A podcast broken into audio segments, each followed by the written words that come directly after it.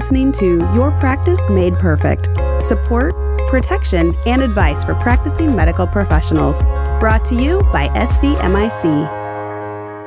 Hello, everyone, and welcome to this episode of Your Practice Made Perfect. My name is Jay Baugh, and I'll be your host for today's episode. Today, we're going to be talking about understanding litigation, and to help us talk about this important topic is Wendy Longmire. Wendy, welcome to the show. Thanks, Jay. I'm glad to be here. Well, we're glad to have you here. Before we start talking about the litigation process, maybe you could give us just a short introduction about yourself. Okay, my name is Wendy Longmire. I'm a partner at the law firm of Ortale Kelley, and I have been here, gosh, I started doing the math, 33 years, which is hard to believe. And but time flies when you're having yes, fun. Yes, that's right. it sure does. It does. And we are here in Davidson County, Tennessee, Nashville. I had a one year clerkship with a judge in Fifth Circuit Court before starting to practice law, and I've been here ever since. And I do litigation, civil litigation, and primarily defense, and a great deal of healthcare liability defense litigation. Well, Wendy and I have worked together on several cases. I'm one of the claims attorneys at SVMIC and looking forward to spending some time talking to Wendy about litigation and how that works. So, today we'll be discussing the litigation process. We know that as a physician, you know medicine. And so, Wendy is here to help you understand a bit more about the law. Let's start off in the beginning stages of a lawsuit. What should you expect when or if you receive notice that you're going to be sued? Well, that's obviously where most of these matters begin. And that is either in, for example, the state of Tennessee requires a notice letter prior to suit being filed. That's not true for every state. So it could actually be a summons that you receive. Both of those are unwelcome invitations and often are surprising to receive. One may be served by a sheriff and one be actually just by certified mail. But in any event, once you receive that and you open those papers, be it a notice or a lawsuit, really your first step at that point is to act act, but of course carefully. And that would be to notify your carrier, notify SVMIC, regardless if it's a notice or if it's a lawsuit, notify them promptly. And you will be speaking in no time with a claims attorney such as Jay. Your communication is privileged and you can get sort of down to the nuts and bolts of what to do next.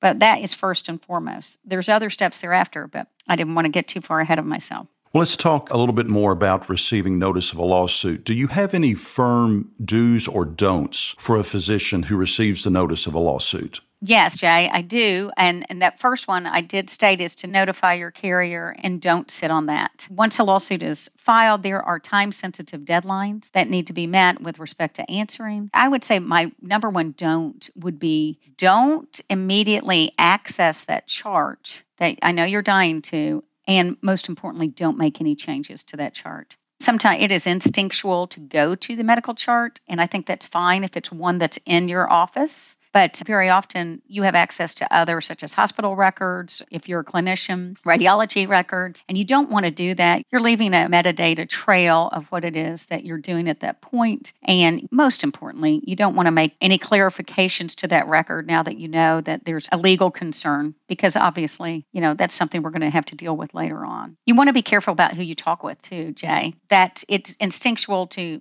want to immediately discuss this with someone. And I think it's it is wise to go ahead and discuss that with somebody. Most importantly would be SVMIC and legal counsel there, or they provide you with outside counsel to talk to.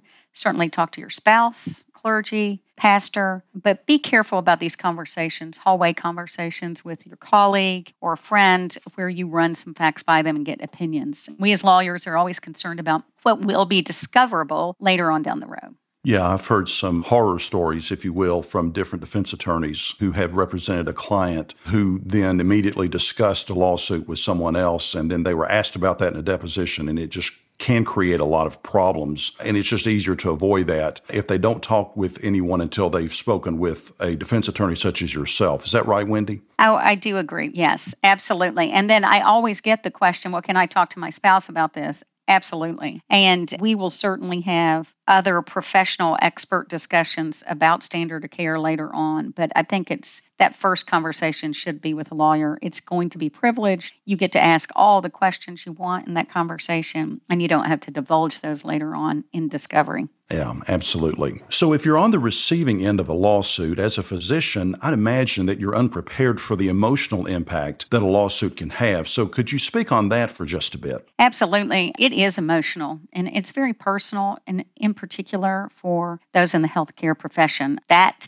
field has been carefully chosen by all of you to help people. And so to think that you are on a day to day basis trying to help people and now find yourself on an unpleasant end of a lawsuit where they're accusing you of not only doing something wrong, but causing harm to a patient of yours. So it's very emotional. It goes to the very core of your being and it's just rattling. And so I think, you know, at times I would think it's almost like put yourself in the shoes of a patient who has just received some bad news. And the healthcare provider is calm and reassuring and saying, all is not lost. Don't worry. There are ways to navigate this problem. That's what your lawyer should be telling you as well. All is not lost. And, and this is even not as serious as a healthcare negative diagnosis. This is unpleasant, but this is something that we can deal with together. And you're going to have excellent counsel, and we're going to go through it together. And that's why you have insurance. And just because you are on the other end of a lawsuit doesn't mean that you are a bad clinician,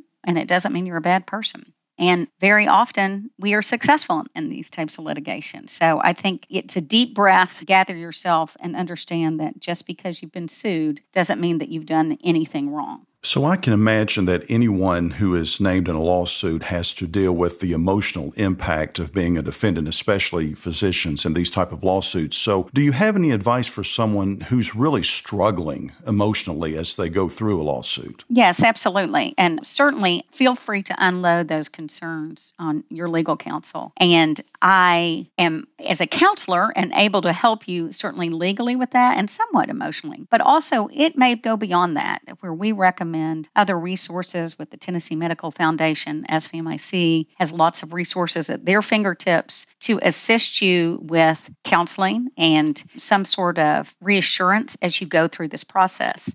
And SVMIC also has the access to witness consultants who, in addition to your legal counsel, can work with you to prepare you through those butterflies and emotions of testifying at deposition and at trial. So I think as the clinician, you know, ask for help and there's plenty of help to be given and lots of good resources available for you through your counsel and SVMIC. So we've talked about a lawsuit reaching litigation. What really does that mean and what should a physician expect? And also, in that context, what is your role in the litigation process? I think one of the most difficult things for a clinician, a physician, an advanced practice provider to understand is that the legal process is very slow.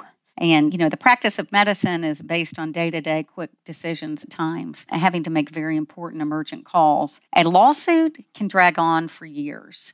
And while, yes, there are timetables at the beginning in which you have to quickly answer a lawsuit, then you can prepare yourself for a marathon, not a sprint. So it's tough to be patient through that process and understand that to get resolution on this, it's going to take a long time particularly, of course, now, Jay, we're dealing with COVID, and that has really delayed what was already a lengthy process. Just trying to get to the end game of either a jury trial or a bench trial is difficult during this process as we work through that. And as far as what is your role, I mean, a physician plays a leading star role in this process. And I encourage anyone who's named in a lawsuit to jump in and be involved and be active in your defense and work with that lawyer to help defend you.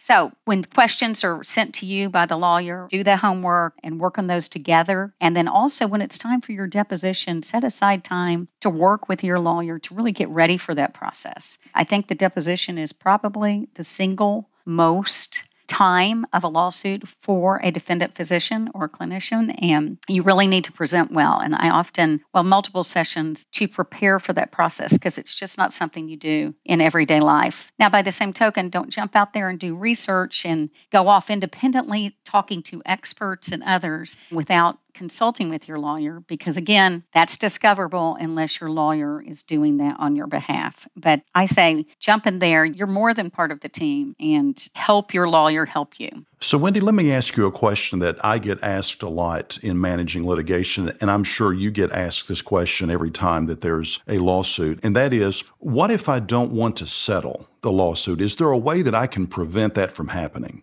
Yes, and you even may be in a better position than I, Jay, to answer that question, but certainly physicians have the ability to consent to settlement in SVMIC policies. And that is to say that SVMIC is not going to enter into settlement negotiations, mediation, or anything like that without that physician's consent. And why is that so important? Because it gives you control number one. I think some people think that, oh, I don't have any control in this process. The attorney's making the decisions. The insurance company is going to settle out from under me. And that is just simply not the case. You're a vital part of the process. And that decision is not going to be made without your consent. That's important, of course, because there's some national data bank reportability when there are settlements, which are crucial to a physician's practice. And certainly they want to be part of the process if there is going to be a reportable settlement. So you have control in that. So SVMIC is owned by physicians, and so the company is very sensitive to the fact that the physicians need to have control over the settlement process. And so that's why we have that consent to settle provision in the policy. Now, let me ask you this question How do you navigate the litigation process? It sounds like it's a bit overwhelming. So if I'm a physician, how do I navigate the litigation process?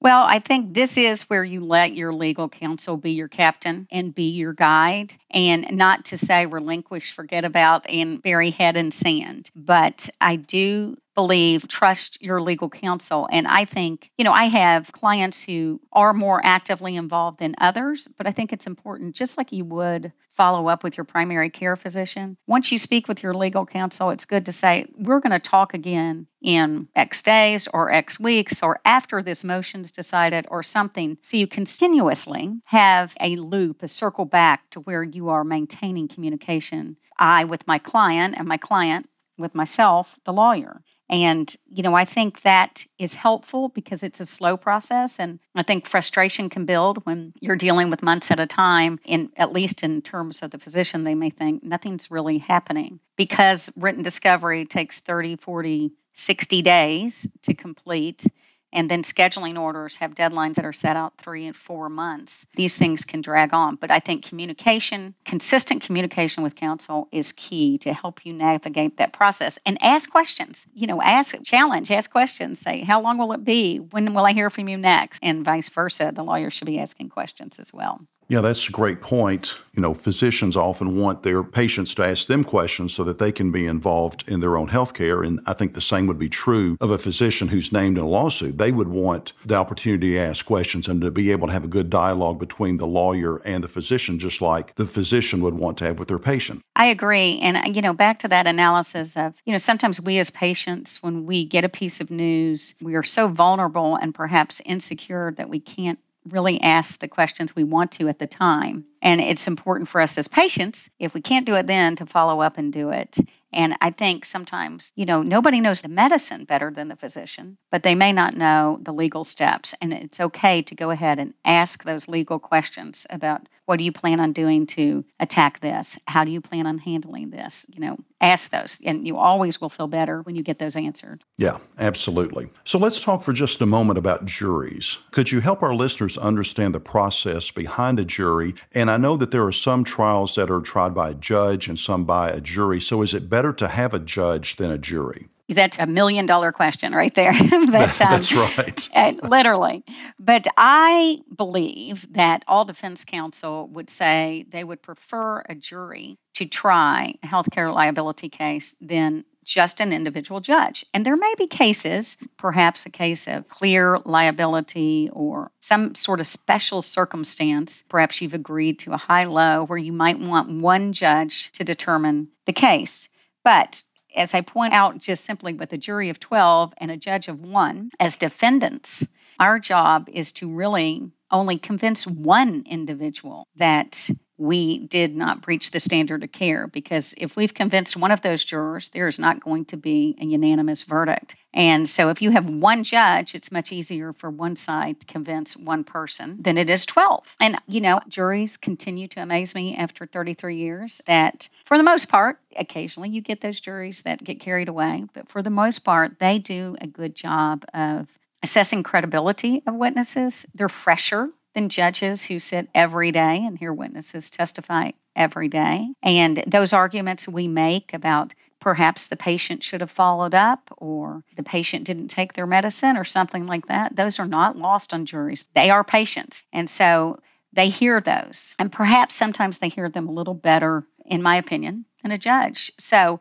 even though it is 12 individuals, many of whom have no healthcare experience, and that's a little daunting to think that they're determining whether or not there was a breach of the standard of care, and if so, were there damages. They're guided by the judge instructing them on the law, and they are the sole judges of the facts. So I think the jury system serves us well for the most part. You know, I can't think of a situation, at least right now, Jay, where I would request a judge over a jury. You know, Wendy, I've heard from several different defense attorneys that jurors really take their role seriously. And I'm guessing that's the same experience that you've had. Is that right? Absolutely. It is amazing to me because many times these cases will last weeks and, you know, people have jobs and childcare and elderly family and they devote their time eight to five or six, sometimes later, day in and day out for about $10 a day, I think is what the pay is these days. Yeah, I think that's right.